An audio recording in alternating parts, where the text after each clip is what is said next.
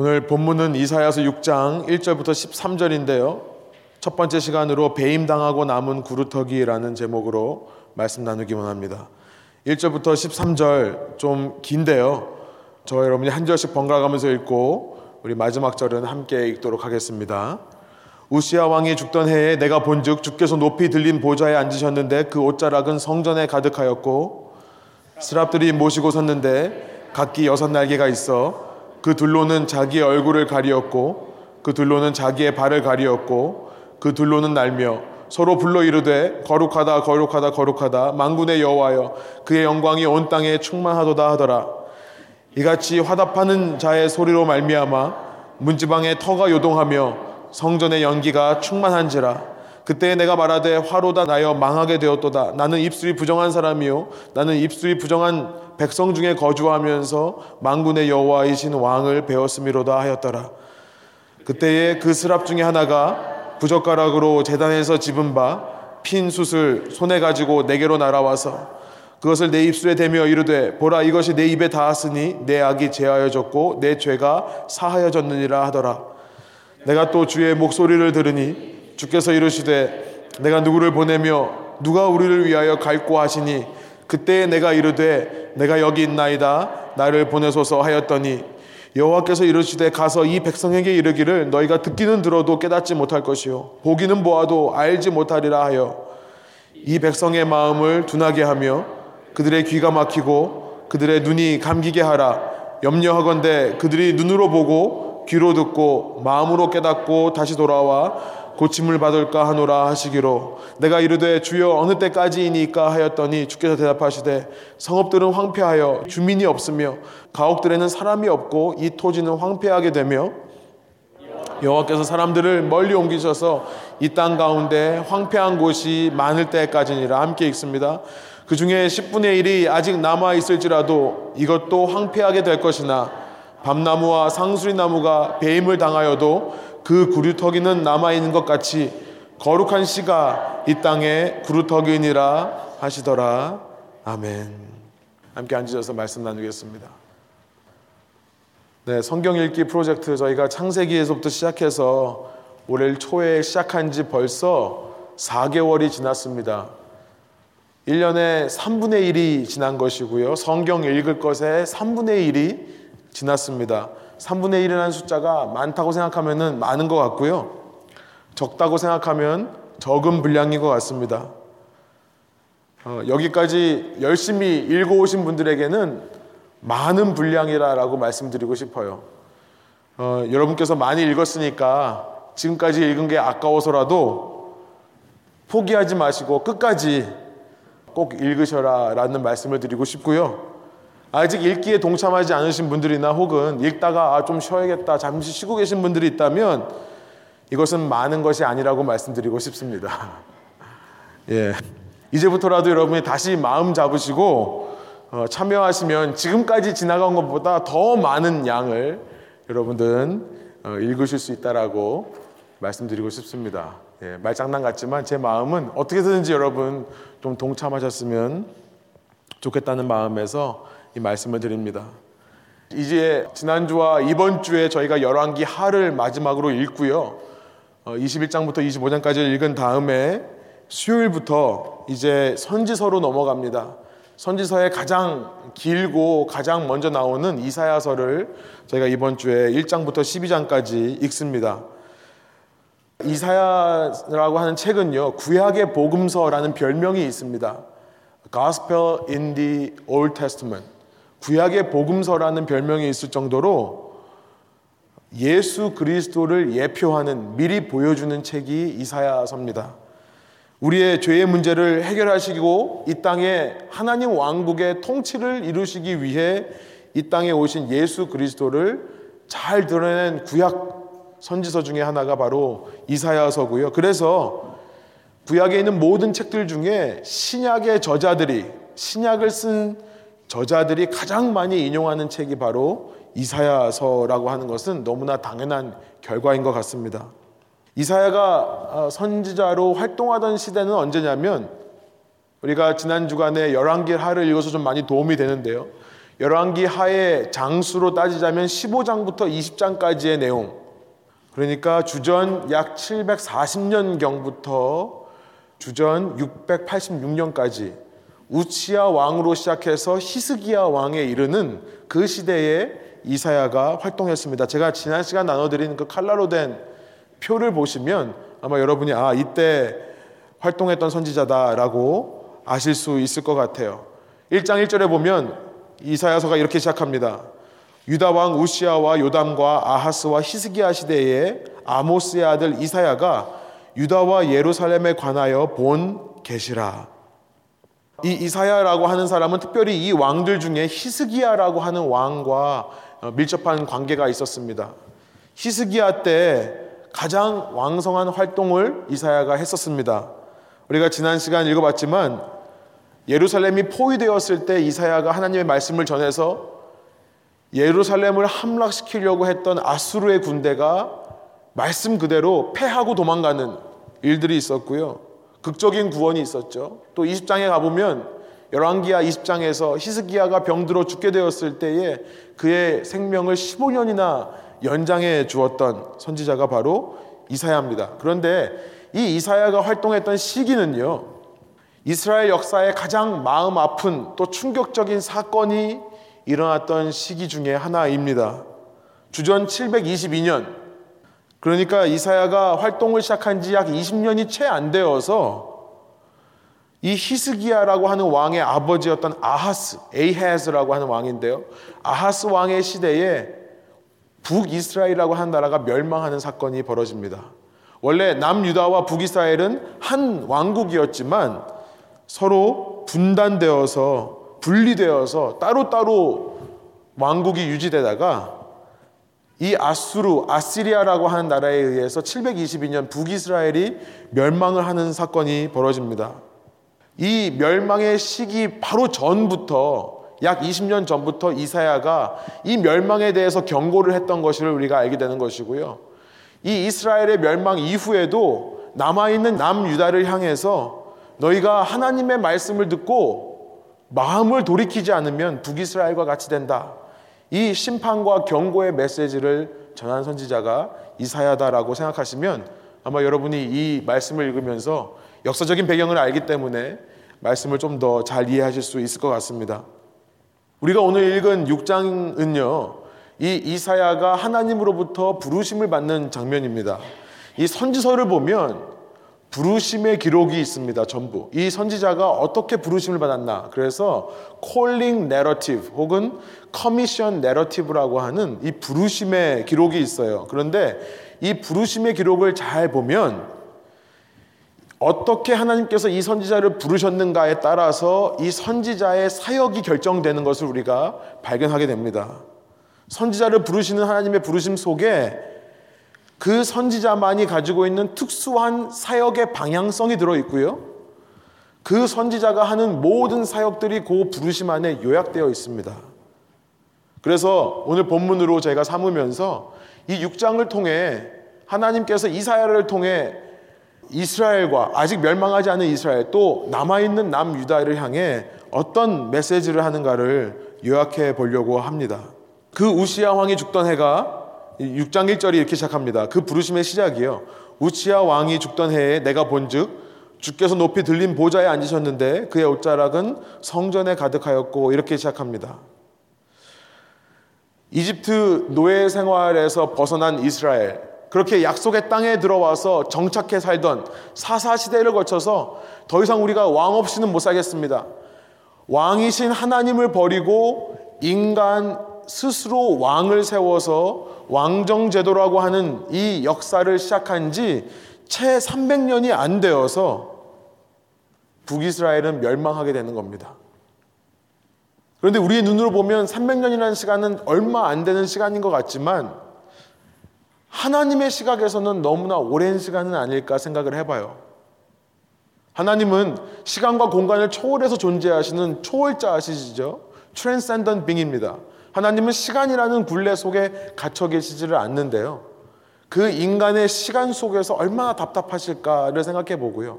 그것도 1, 2년이 아닌 300년이라는 시간 동안 기다려 주시고 참아 주시는 하나님.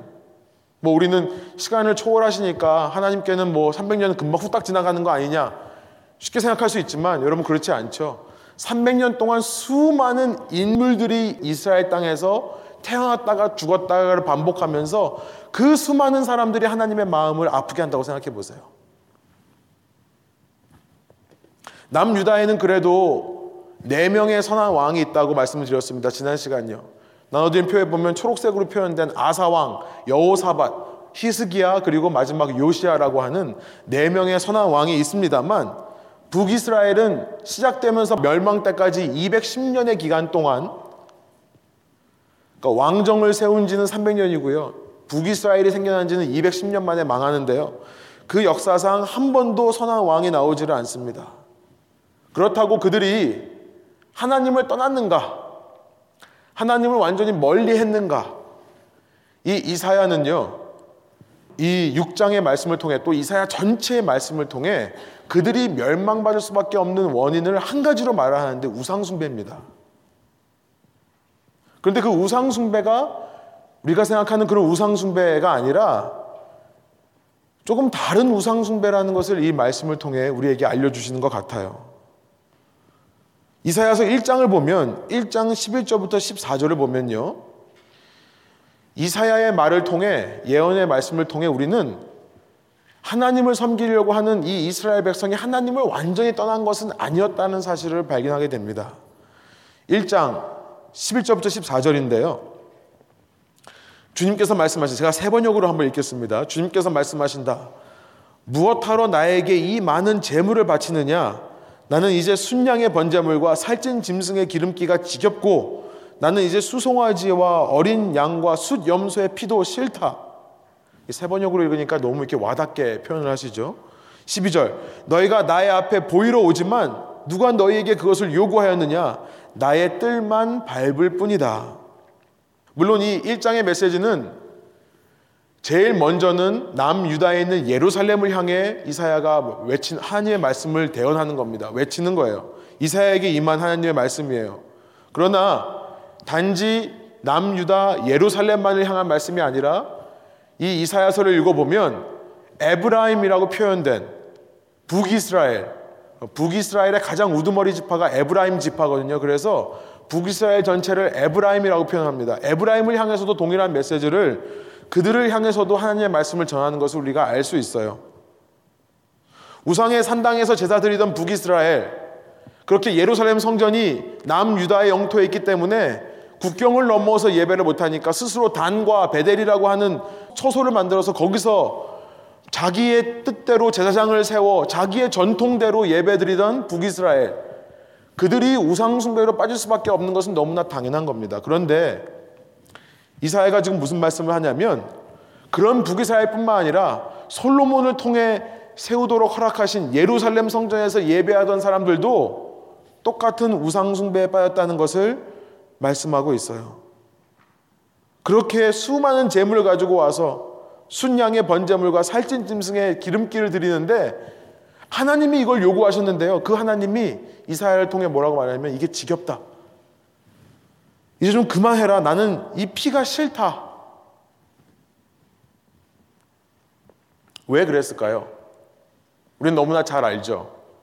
여러분, 어떤 사람이 나를 전혀 사랑하지도 않는데 때마다 나에게 자꾸만 와가지고 일주일에 한 번 예를 들어서 일주일에 한 번 선물을 준다고 생각해 보세요. 여러분 좋으세요? 일부 때는 그래도 좋대요. 여러분들 표현은 안 하시지만 마음속으로는 또 뭐 선물 준다면야 생각할 수 있죠. 그런데 그렇지 않죠. 어떤 사람이 정말로 나를 사랑하지 않는데 여러분 내 배우자 우리 남편들이 하는 실수가 뭐냐면 아내의 마음을 모르고 그렇게 살다가 그냥 뭐 선물 하나 해주면 또 아내 마음이 풀리는 줄 알잖아요. 물론 풀립니다. 그러나 사랑을 느끼지 못하는 사람한테서 계속 선물을 받는다면 싫은 어느 순간 싫어져요. 아 이거 주지 말고 정말 네 마음을 달라라고 말하고 싶을 거예요. 하나님께서 그러십니다. 이 이스라엘 백성에게 제사를 요구하셨는데 이들이 자꾸만 드리면서 그날 마음은 땀못에 가, 땀밭에 가 있는 거예요. 하나님의 뜰을 밟으러 나왔는데 땀밭에 마음이 가 있더라는 거죠. 하나님을 예배하러 나와도 자꾸 딴 생각을 하는 것. 여러분 이것이 바로 우상숭배의 실체라는 것을 알게 돼요. 하나님께서 13절에 이렇게 말씀하십니다. 다시는 헛된 재물을 가져오지 말아라. 다 쓸모없는 것들이다. 분양하는 것도 나에게는 역겹고 초하루와 안식일과 대회로 모이는 것도 참을 수 없으며 거룩한 집회를 열어놓고 못된 짓도 함께 하는 것을 내가 더 이상 견딜 수 없다. 나는 정말로 너의 초하루 행사와 정한 절기들이 싫다. 그것들은 오히려 나에게 짐이 될 뿐이다. 그것들을 짊어지기에는 내가 너무 지쳤다. I am weary of bearing them. 니네들이 주는 제사를 내가 받기에는 이제 나는 지쳤다. 전지전능하시고 그렇게 능력이 영원하신 하나님께서 지쳤다라는 표현을 하실 정도로 하나님이 지치신 것이 아니겠죠. 그만큼 무엇을 원했던 것일까요? 드리는 사람의 마음을 원했던 것입니다. 여러분 우상숭배라는 것은요. 하나님을 버리고 딴 데 가서 딴 산당에서 다른 신에게 엎드려 제사하는 것이 아니었더라는 겁니다. 하나님을 예배하고 하나님 앞에 나오는데 내 마음 속에 하나님을 사랑하는 마음이 없는 거예요. 무슨 말이냐면요. 이따가 나누겠습니다만 하나님보다 나를 더 사랑하는 거예요. 나를 더 사랑하는 겁니다. 예배의 중심이 나에게 있는 것. 여러분 한 번 예배를 드려도요. 그 예배 속에 우리가 어떤 형식만을 따라가는 게 아니라요. 그 속에서 내가 전심을 다해 이 예배를 통해 하나님께 감사와 그 하나님의 나에게 부어주신 은혜에 대한 찬양과 나의 결단과 고백들이 자발적인 마음으로 진정한 마음으로 함께 드려지는 것이 너무나 중요합니다. 그러면 우리가 어떤 형식으로 하나님께 예배를 드려도요, 하나님께서 진료하지 않을 것이 당연할 것 같아요. 그런데 오늘 우리는요, 너무나 우리가 진리는 예배인가 아닌가를 생각하고 있다는 거죠. 내가 드리면서 내가 신나고 내가 지치지 않는 예배를 추구한다는 겁니다. 당시 이스라엘 사람들이 그렇게 제사를 갖다 드리면서 정말 하나님의 마음을 기쁘게 하기 위해 그 속에 자기의 마음을 담아 드린 것이 아니라 그들이 이 예물을 들여놓고 내가 하나님께 할 도리를 했으니까 하나님도 나에게 원하는 것을 주십시오라고 하는 거래상의 예배. 혹은 내가 하나님께 이런 종교적인 요구를 했으니까 그다음부터는 이제 내가 내 마음대로 살아도 된다라고 하는 어떤 보험 드는 것 같은 그런 마음으로 드려지는 예배. 이런 것들이 아니었을까 생각을 해보는 거죠. 예배의 중심이 나에게 맞춰 있을 때, 이따가 또 말씀을 통해 볼 것입니다만, 예배의 중심이 하나님이 아니라 나에게 되어 있을 때, 하나님이 그 예배를 진료하신다는 것을 생각해 보고 싶은 것입니다. 오늘 우리도요, 예배 드리면서 너무 딴 것에 신경 쓰는 게 맞는 것 같아요. 찬양이 어떤 곡인가? 어떻게 연주하고 있는가? 저도 참 노력을 많이 합니다. 우리 양육자반에서 한번 나눴는데요. 어, 생긴 거는 참 뭐든지 유하게 생겼죠. 참 둔하게 생겼는데요. 얼마나 음악적으로 예민한지요. 이 찬양팀이 이 음악을 하고 있으면 저는 오늘도 용민이가 어서 틀리나 머릿속에 지금 틀린 곳이 다 기억이 되고 있습니다. 기억되어 있어요. 죄송해요. 만만하니까 그렇게 얘기하는 거예요. 근데 그러지 않으려고 참 많이 노력을 해야 돼요. 정말 내가 이것에 신경 쓰지 않고 하나님을 예배하는 마음, 전심으로 내가 하나님을 찬양하는 마음으로 하지 않으면요. 나는 어느샌가 자꾸만 듣고 있어요. 기도를 얼마나 잘하는가, 설교는 얼마나 준비했는가. 저희 교회는 그러지 않습니다만, 여러분 어떤 교회에 갔을 때 목회자들이 그런 얘기가 있대요. 저희 교회 오시는 목회자들은 저한테 개인적인 피드백은 나중에 제가 물어보는데 어떠셨습니까? 물어보면 다 좋다고 그러시는데요. 제가 어느 목사님이 이런 얘기를 한 적이 있고 저도 그런 경험을 한 적이 있습니다. 죄송합니다만. 어느 교회에 가면요. 숨이 막히는 교회가 있어요. 마치 어미 새한테 그 먹을 걸 달라고 왜 다큐멘터리 보면 아기 새들이요. 그렇게 막 짹짹짹거리고 막 먹이를 달라고 막 난리치는 모습이 있죠. 엄마가 입에 물고 있는 먹이를 누구한테 줄까 하면서 조금 조금씩 나눠주는데요. 어, 그런 스트레스를 받을 때가 있습니다. 소비자적인 자세가 아닌가 생각이 들어요. 내가 소비자인 거죠.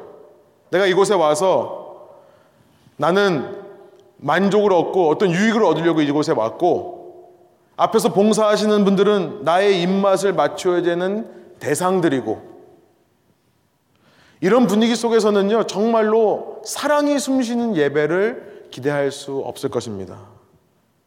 하나님께 자유롭게 예배하고 싶은데 자꾸만 사람들의 시선이 신경 쓰이고 눈치가 보이는 예배 분위기로 흘러갈 수밖에 없을 거예요. 여러분 신기한 게 뭐냐면요. 우리가 하나님을 사랑하는 마음을 정말로 감고 있지 않으면 우리는 하나님만 조종하려고 하는 마음으로 바뀔 뿐만 아니라요. 사람들도 조종하려고 하는 마음으로 바뀌게 되는 것을 우리는 경험할 때가 참 많이 있습니다. 그래서 신앙은 하나님을 사랑하는 것이고 이웃을 사랑하는 것이고 이 두 가지가 하나라고 말씀하시는 것 같아요.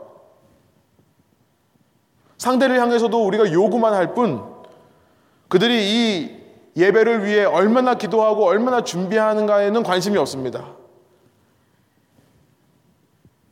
오늘 예배뿐만 아니라 당시 유대인들의 예배도 마찬가지였을 거라 생각이 들어요.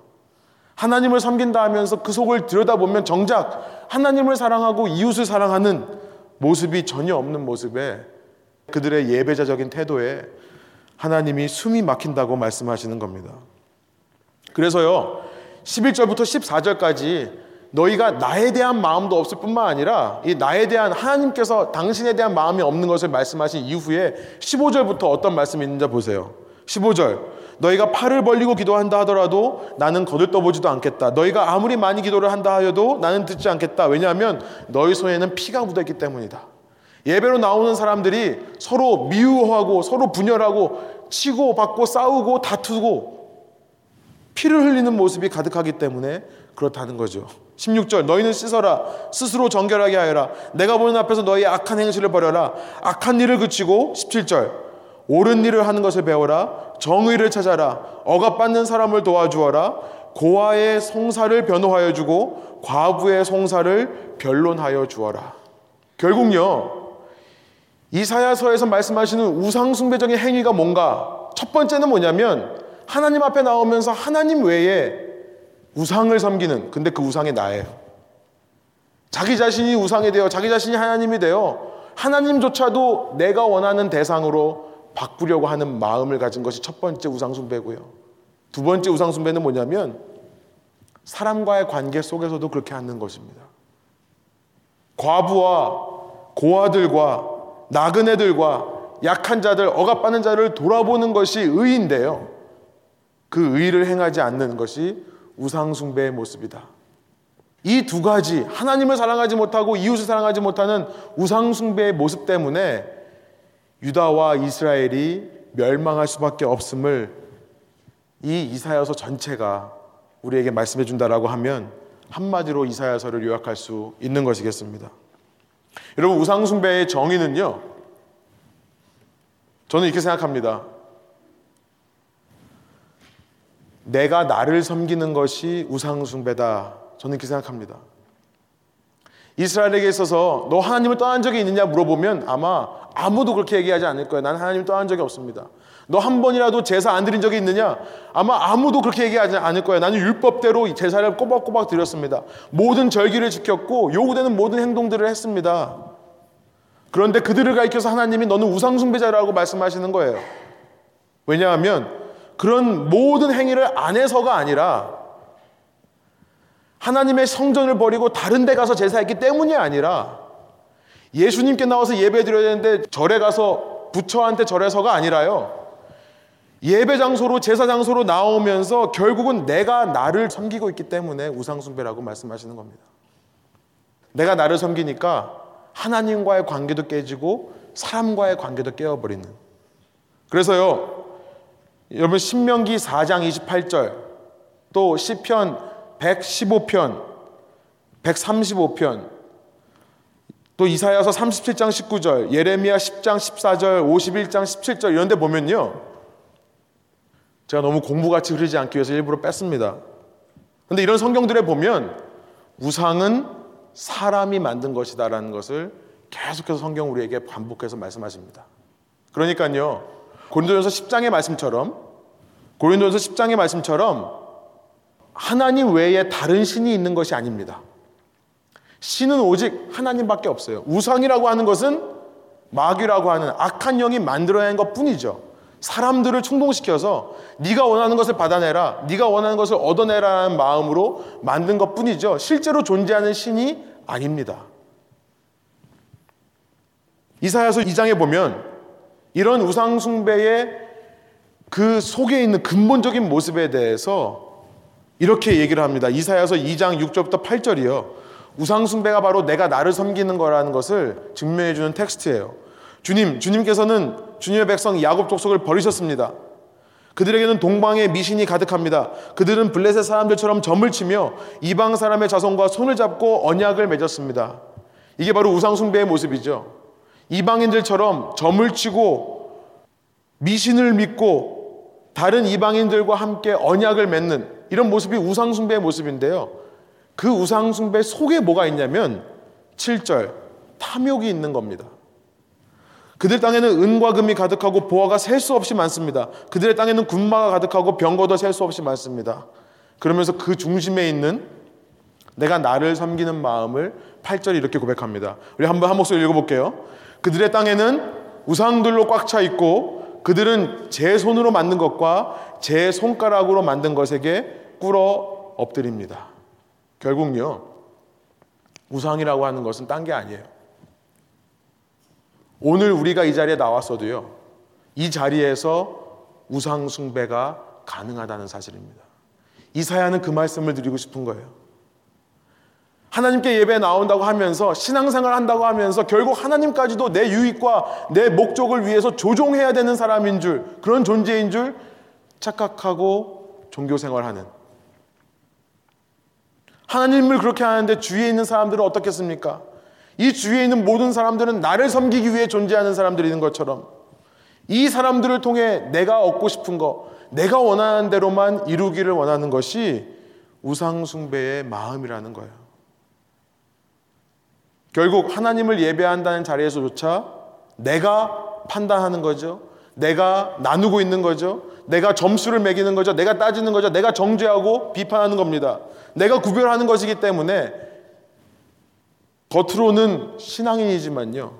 나라는 우상을 섬기고 있는 우상 숭배자로 사는 것.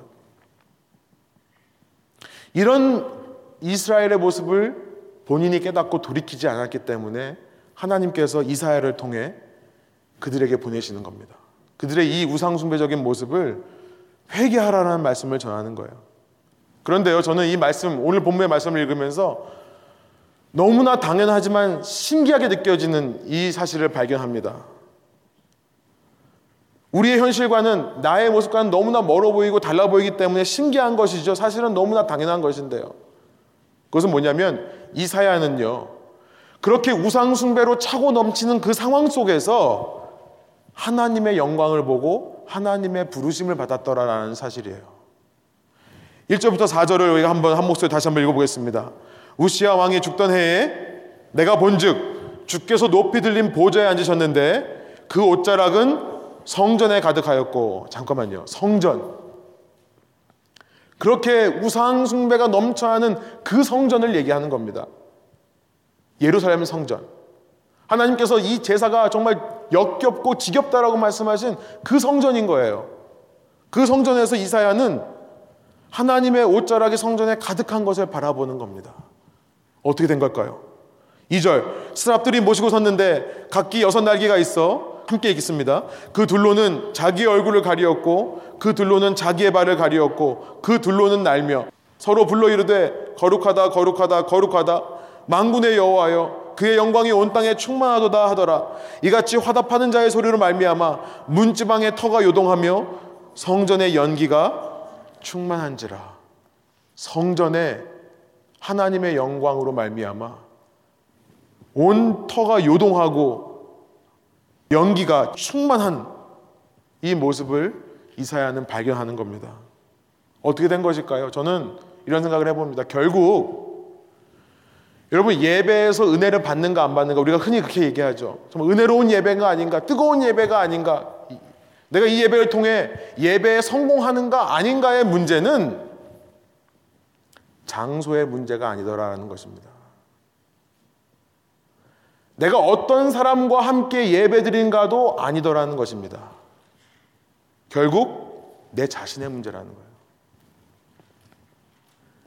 내 중심이 하나님을 향해 있으면 아무리 우상숭배가 펼쳐지고 있는 예배 공간이라 하더라도 제사 공간이라 하더라도 그 공간에서 하나님의 영광을 볼 수 있는 겁니다.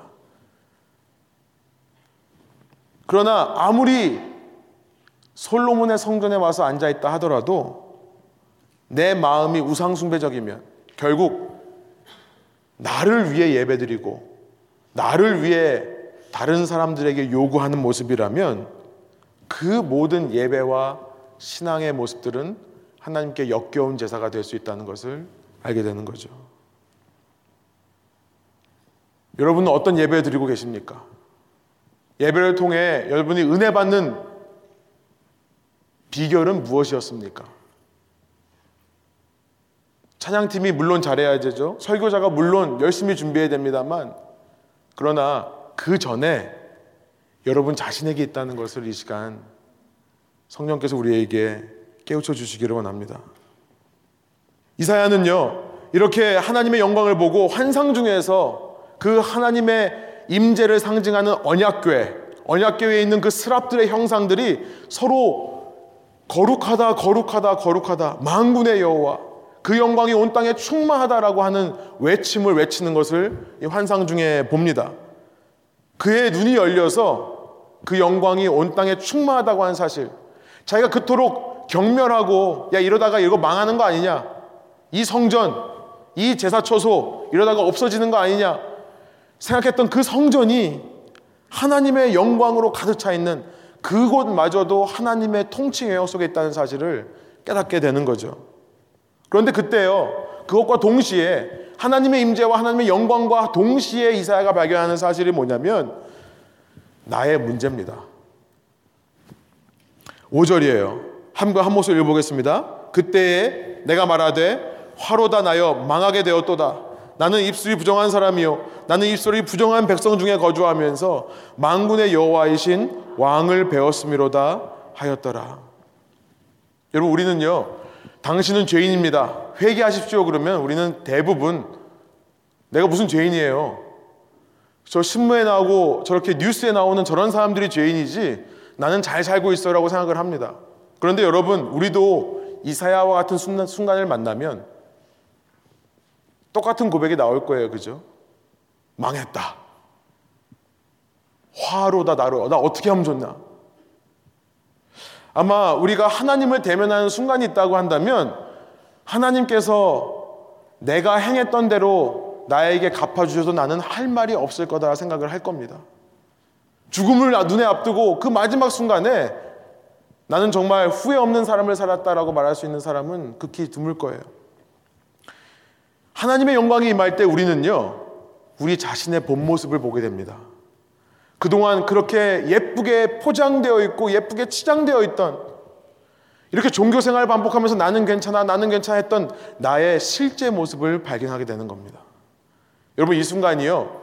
회개가 일어나는 순간이고요. 여러분 저는 믿습니다. 이 회개가 일어나는 순간이 바로 우리가 하나님을 만나는 순간인 줄로 믿습니다. 여러분, 여러분 신앙생활 하시면서 언제 하나님을 만났습니까? 우리는 이제 잘못하면 하나님을 만난다는 것을 어떤 신비로운 체험만으로 생각할 때가 참 많이 있는 것 같아요. 무아지경 속에서 막 뜨겁게 기도하고 뜨겁게 찬양하는 중간에 어떤 감동이 몰려올 때 하나님을 만났다. 어떤 신비한 체험, 어떤 기적을 체험하고 어떤 능력을 체험할 때 하나님을 만났다. 물론 그것도 하나님의 능력을 만난 것입니다. 그러나 기본적으로요. 무슨 기적이 일어나는 게 아닙니다.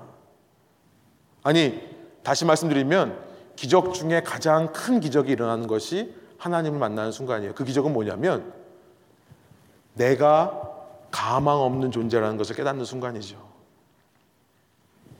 이렇게 나를 신뢰하고 나를 믿고 사는 내가 아, 나에게는 소망이 없는 거구나. 나는 정말 망할 수밖에 없는 존재구나. 가능성이 없는 존재가 아니라 나는 이대로 그냥 망할 수밖에 없고 이대로 망하는 것이 맞구나라고 생각하는 순간 이 순간이 회개라는 것입니다. 회개라고 하는 것은 단순히 나의 도덕적이고 양심적인 죄를 깨닫고 후회하는 것이 아니죠. 이렇게 겉으로 드러나는 문제가 아니라 이런 문제들을 일으키는 내 속 깊이에 있는 이 악함과 죄성을 깨닫는 것이 회개의 시작입니다. 여러분, 이런 회개가 우리 삶에 날마다 일어나지 않는다면 우리가 아무리 형식적으로 하나님을 예배하고 하나님을 섬기는 신앙이라 하더라도요, 우리가 매일 그 살아 숨쉬고 있는 내 속에 있는 죄성과 눈을 마주치지 않으면 저는 이렇게 표현하고 싶어요. 우리가 우리 속에 있는 죄성을 날마다 마주하지 않으면요. 우리는 어느 순간, 일순간 하나님을 두려워할 줄 모르는 존재로 타락하게 됩니다. 오히려 우리는요, 하나님이라는 도구를 사용해서 내 뜻을 이루고자 하는 생각을 하는 존재로 전락할 수밖에 없어요. 하나님뿐만 아니라 사람들도 나를 위한 도구로 만드는 것. 이게 우상숭배라니까요. 그러니까 매일 내가 철저하게 깨지지 않으면 바로 다음 순간 우리는 우상숭배로 빠질 수밖에 없다는 것을 생각해 보게 되는 거죠. 여러분, 그래서 우리가 매일 아침마다 기도와 말씀으로 하루를 여는 것이 중요하다 생각이 듭니다.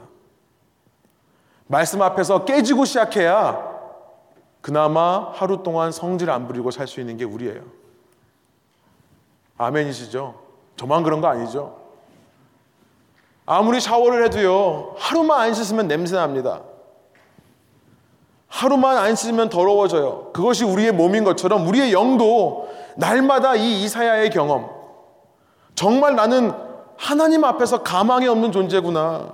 이것을 인식하지 않으면 우리는 우리의 자아가 살아서요.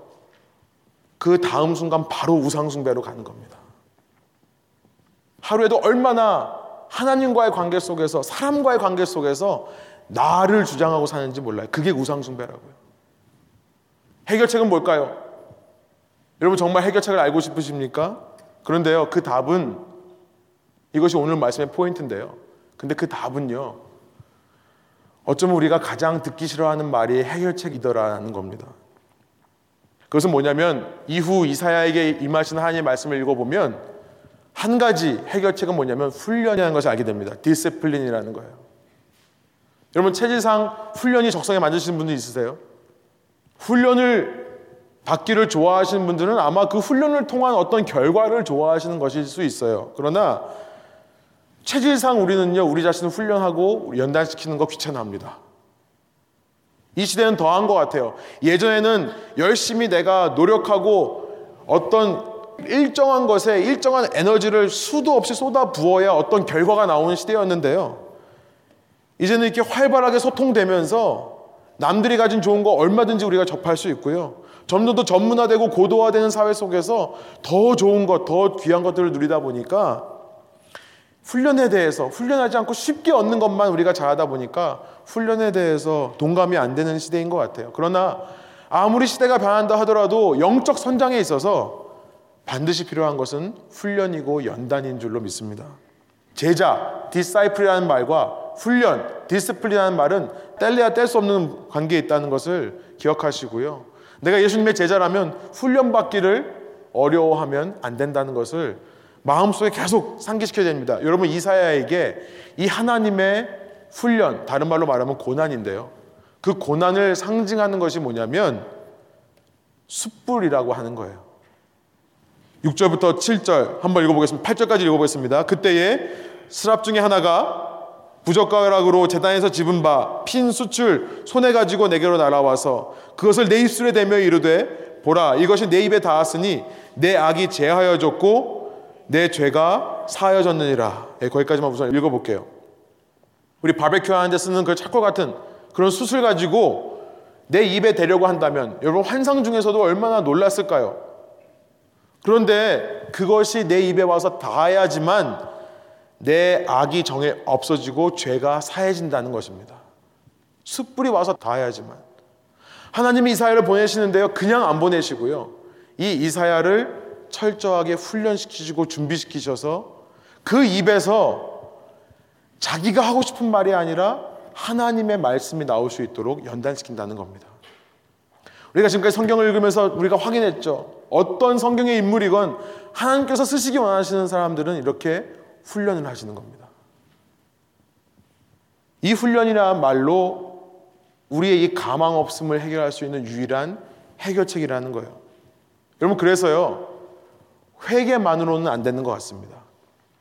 회개하는 마음이 든 것만으로는 안 돼요.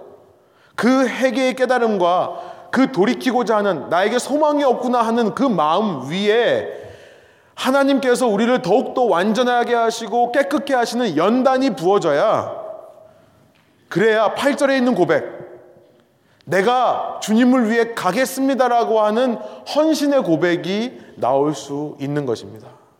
8절 한번 읽어보겠습니다. 내가 또 주의 목소리를 들으니 주께서 이르시되 내가 누구를 보내며 누가 우리를 위하여 갈고 하시니 그때 내가 이르되 내가 여기 있나이다 나를 보내소서 하였더니 기독교와 다른 종교와 다른 것은요 율법적인 강요로 헌신시키는 것이 아닙니다. 이렇게 마음을 돌이키는 사람들 그 위에 하나님의 연단과 훈련을 통해서 자발적인 헌신이 나오는 법이죠. 내 힘으로 가겠습니다. 그것은 한때 내, 내가 받은 어떤 충동, 충동적인 결정, 나의 성질에 못 이겨서 가겠습니다라고 하는 경우가 대부분이에요. 우리는요, 나면서부터 우상숭배적인 마음, 나를 위하는 마음이 있기 때문에 하나님이 정말로 자발적인 헌신을 이끌어내시려면 우리를 반드시 훈련시키신다는 사실을 기억하십시오.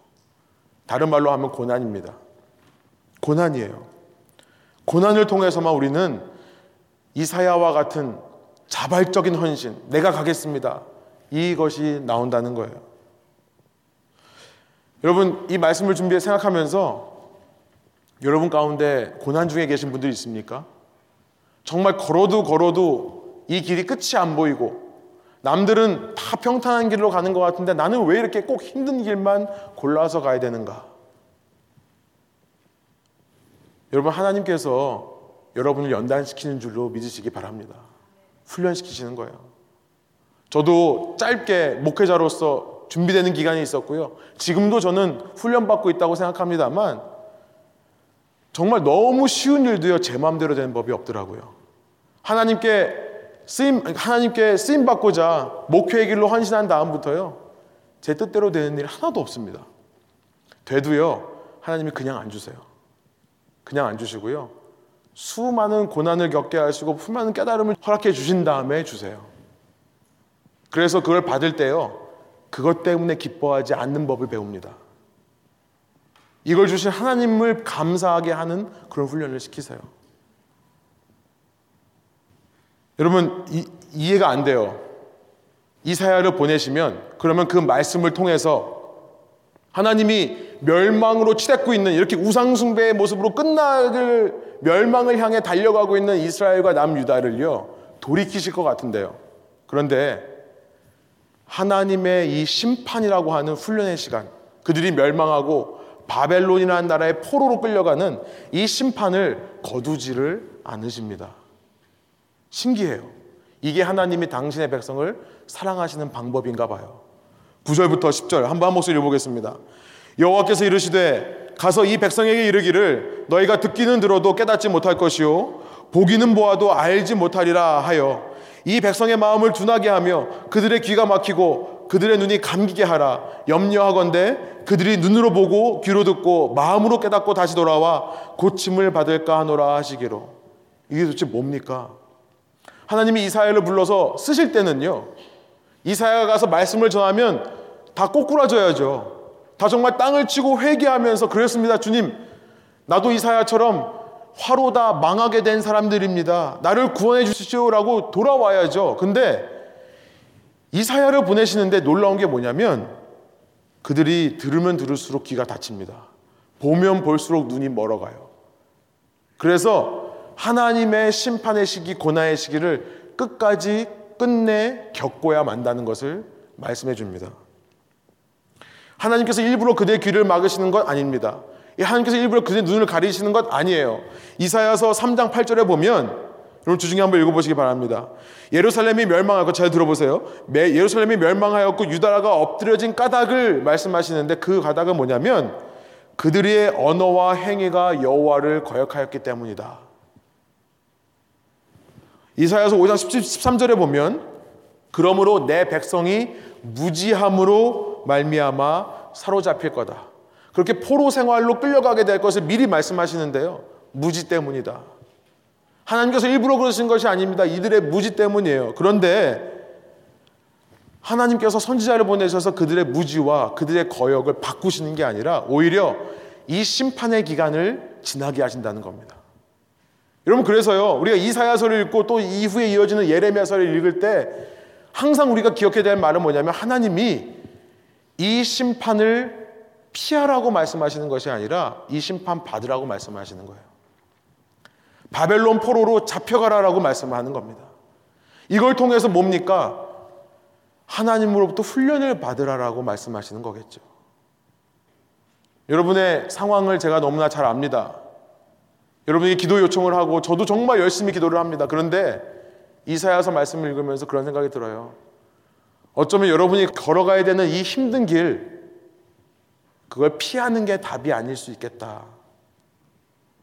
어떻게 보면 이 길을 여러분이 하나님 의지에서 끝까지 완주하는 것이 그걸 통해 여러분 속에 있는 그 우상숭배적인 성향, 자꾸만 나를 주장하는 성향, 이걸 훈련받으시는 것이 하나님 뜻이 아닌가. 여러분 정말 이 말씀을 전하면서도 마음이 아픕니다만 이것이 하나님의 마음이라고 생각이 듭니다. 그렇기 때문에 하나님의 고난을 허락하시는데요. 저 같으면 제가 이사야라면 저는 그 사역 안 할 것 같아요. 뭘 좀만 하면 사람들이 팍팍 변화가 있고 뭘 좀만 하면 사람들이 정말 달라지고 회개하고 돌아오는 모습이 있으면 얼마나 신납니까? 그렇게 열매가 씨를 뿌릴 때마다 바로바로 바로 나오면 얼마나 편해요. 근데 11절 보세요. 11절, 12절. 그러면 언제까지 그렇게 하나님께서 심판하시겠습니까? 물어보니까요. 이사야가 물어보니까 하나님이 뭐라고 대답하는지 보세요. 함께 있습니다. 내가 이르되 주여 어느 때까지이니까 하였더니 주께서 대답하시되 성읍들은 황폐하여 주민이 없으며 가옥들에는 사람이 없고 이 토지는 황폐하게 되며 여호와께서 사람들을 멀리 옮기셔서 이 땅 가운데 황폐한 곳이 많을 때까지니라. 끝까지 훈련을 받아가야 된다는 것을 말씀하는 거죠. 그런 훈련을 통해 그러나 죽고 끝나는 것이 아닙니다. 하나님의 놀라운 계획은요. 13절에 있어요. 하나님의 뜻은 그렇게 하나님의 백성이 고난받고 고난을 통해 훈련하고 연단받는 것으로 끝나는 것이 아니라 그걸 통해 정말로 우상숭배적인 삶을 청산하고 하나님만을 섬길 수 있는 백성으로 이끌어내시는 것이 하나님의 우리를 향하신 선한 계획이라는 것을 믿습니다.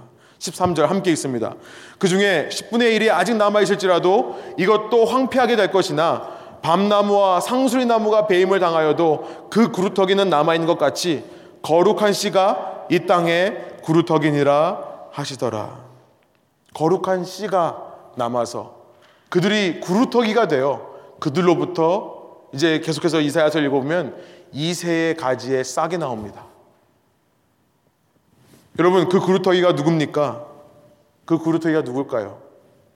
이후 말씀을 읽어보면 하나님께서 이렇게 자기의 백성들을 훈련시키시기 위해 고난에다가 담갔다가 빼시는데요. 그냥 담갔다 빼시질 않습니다. 그 사이에 하나님께서 함께 하신다는 것을 바우 다음 장 7장에 말씀하세요. 이사야의 두 아들 이름을 스알야숲 마할 살랄 하스바스라고 짓습니다. 무슨 뜻이냐면 너희가 포로로 잡혀갈 것이고 너희는 노략질을 당할 것이다라는 뜻이에요. 그런데 인간의 역사는 이스라엘 역사는 이렇게 포로로 끌려갔다 돌아오고 노략질을 당하는 역사로 끌고 가지만 그 중심에 누가 있냐면 그렇게 인간의 아들들은 그런 역사를 걸어가지만 그 가운데 하나님께서 당신의 아들을 이 땅에 주신다고 말씀하십니다. 그것이 7장 14절에서 말씀하시는 임마누엘이에요. 처녀가 잉태하여 아들을 낳는다. 여러분 처녀가 잉태하여 아들을 낳는다는 것은 인간의 아들이 아니라 하나님의 아들이라는 뜻입니다. 하나님께서 당신의 하나밖에 없는 아들을 임마누엘로 우리에게 주시는데요. 그 임마누엘의 하나님 아들이 인간의 아들의 역사 속에서 다스리시고 그가 어느샌가 왕이 되어서 그의 통치에 참여할 그루터기들을 회복시키신다는 말씀을 계속해서 이어가세요. 이사에서 9장입니다. 6절부터 7절이에요. 우리 한 목소리 한번 읽어볼까요? 이는 한 아기가 우리에게 낳고 한 아들을 우리에게 주신 바 되었는데 그 어깨에는 정사를 메었고 그의 이름은 기묘자라 모사라 전능하신 하나님이라 영존하시는 아버지라 평강의 왕이라 할 것임이라 그 정사와 평강의 더함이 무궁하며 또 다윗의 왕좌와 그의 나라에 군림하여 그 나라를 굳게 세우고 지금 이후로 영원히 정의와 공의로 그것을 보존하실 것이라 만군의 여호와의 열심히 이를 이루시리라. 아멘. 여러분 그 그루터기가 누굽니까? 바로 여러분이에요. 저와 여러분인 것입니다 여기서 말씀하시는 그 아기 임마누엘 기묘자 모사 전능한 하나님 평강의 왕 영존하시는 아버지가 누굽니까? 예수 그리스도예요. 이렇게 이스라엘 백성들은 하나님의 심판을 받아서 멸망으로 끝나버렸지만 이 역사의 연장선상에서 남아있는 유다 민족의 후손을 통해 예수 그리스도가 처녀로 잉태되고요. 그 예수 그리스도를 말미암아 오늘 남은 구루터기 같은 저와 여러분이 이 자리에 서 있는 겁니다. 여러분 그렇다면 우리가 그루터기 같은 삶을 살아야겠습니다. 정말로 하나님을 사랑하고요. 정말로 이웃을 사랑하는 삶이에요. 이것이 참된 신앙생활이라고 말씀드리고 싶은 겁니다. 자꾸만 나를 주장하는 삶이 아니라요. 마태복음 22장에 보면요. 그 그루터기의 삶을 예수님께서 이렇게 표현하십니다. 하나님께서 이스라엘 백성을 통해 그렇게 원하셨던 제사의 모습이 바로 이 모습이라 생각이 들어요. 이사야에서 파괴되었던 의, 하나님과의 관계만이 아니라 이웃과의 관계도 파괴되었던 그것을 예수 그리스도를 통해 이렇게 회복시키고 싶으신 것이라 믿습니다. 예수께서 그에게 말씀하십니다. 율법 중에 최고 율법은 뭡니까? 가장 중요한 율법은 뭡니까? 내 마음을 다하고 목숨을 다하고 내 뜻을 다하여 주 너의 하나님을 사랑하셨으니 이 말만 듣고 집에 가면 안 됩니다. 이어지는 게 있어요. 이것이 가장 중요하고 으뜸가는 계명이지만 둘째가 있다. 하나만 요구했는데 두 개를 주세요. 둘째는 이와 같은 것인데 뭐냐면 내 이웃을 내 몸과 같이 사랑하여라 하는 것이다. 이 두 계명에 온 율법과 예언서에 본 뜻이 달려 있다. 여러분 이 두 가지 전부 내가 나를 사랑하면 못하는 것입니다. 아니 뭐 내 이웃을 내 몸같이 사랑하려고 하니까 나를 먼저 사랑하고 그다음에 남을 사랑하는 거 아닙니까? 아니요. 여기서 사랑이란 말은 비교하는 거예요. 하나를 사랑하면 하나를 덜 사랑할 수밖에 없는 겁니다. 요한일서 2장 15절에 보면 누군지 세상을 사랑하면 하나님의 사랑이 그 안에 있지 아니하니라고 말씀하세요. 물론 우리가 세상을 미워하라는 말씀은 없습니다. 요한일서에 세상을 미워해라 그런 말씀 없어요. 그런데 사랑이라고 하는 것은 하나를 더 사랑하면 하나를 덜 사랑할 수밖에 없는 거죠. 내 이웃을 내 몸처럼 사랑하라는 말은요, 내 몸을 사랑하라는 게 아니라요, 내 이웃을 사랑하기 위해 너를 덜 사랑하라는 말이에요. 나도 사랑하며 이웃 사랑할 수 없습니다. 여러분, 나를 사랑하면 우리는요, 이웃을 내려놓게 되어 있어요. 우리는 그래요. 우상숭배적인 삶이에요. 이것이 우리가 경계해야 되는 모습입니다. 그 이웃을 위해 나를 내려놓아야 그 이웃이 사랑되는 겁니다.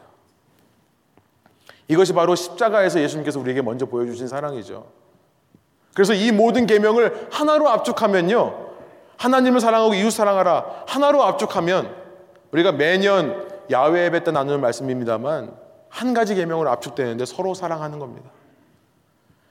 예수님께서 우리를 사랑하신 것 같이 너희도 서로 사랑해라. 요한복음 13장 34절 35절의 말씀으로 압축이 되는 겁니다. 여러분 소원하는 것이 있습니다. 이 시대에 진정으로 하나님을 예배하는 우상에 빠지지 않고요. 하나님만을 예배하는 사람 되기를 원해요. 그런 남은 구루터기가 되기 위해서 하나님이 우리에게 배이는 시간, 고난의 시간을 허락하시는 것이라 믿고요. 여러분 가운데 고난의 시간을 지나가고 있다면 아 그래 내가 이걸 통해서 내 자신을 더 내려놓는 법을 배우는 거다. 하나님 사랑하고 이웃 사랑하기 위해서 준비되는 거다. 소망 얻으시기를 원합니다. 그 고난을 지나신 분들이 있다면 이제 예수님처럼요. 이 땅에서 하나님이 원하시는 의, 이 사야를 통해 회복하시기 원하는 그 의를 이루며 사시기 원합니다. 주님을 사랑하고요. 그 주님의 사랑으로 우리 주위의 어려운 사람들, 이웃들, 내 주위에 있는 사람들을 사랑하고 섬기게 되는 저와 여러분 되기를 원합니다. 배임당하고 남은 그루터기로 사십시오. 함께 기도하시겠습니다.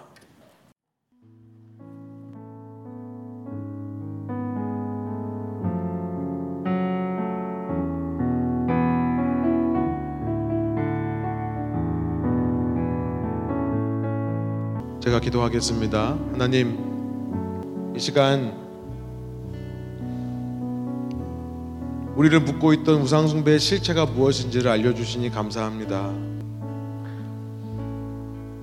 내가 나를 너무나 사랑하고 너무나 세우기 위한 그 마음으로 살 때는 실은 우리는 우상숭배를 섬기는 사람처럼 모든 것에 묶여 있고 자유롭지 못하다고 하는 것을 느낄 수밖에 없습니다. 오히려 내 자신에게서 내가 해방될 때 진정한 자유함을 누릴 수 있음을 이 시간 말씀을 통해 생각해 봅니다. 주님, 생각으로만이 아니라 이것이 우리의 삶의 고백될 수 있도록 인도해 주시고 이 자리에서만 드려지는 고백이 아니라 우리 삶 전체에서 오직 주님만을 그 어떤 것보다 내 자신보다 더 사랑하고 그 사랑 안에서 우리 이웃들을 나보다 더 사랑하게 되는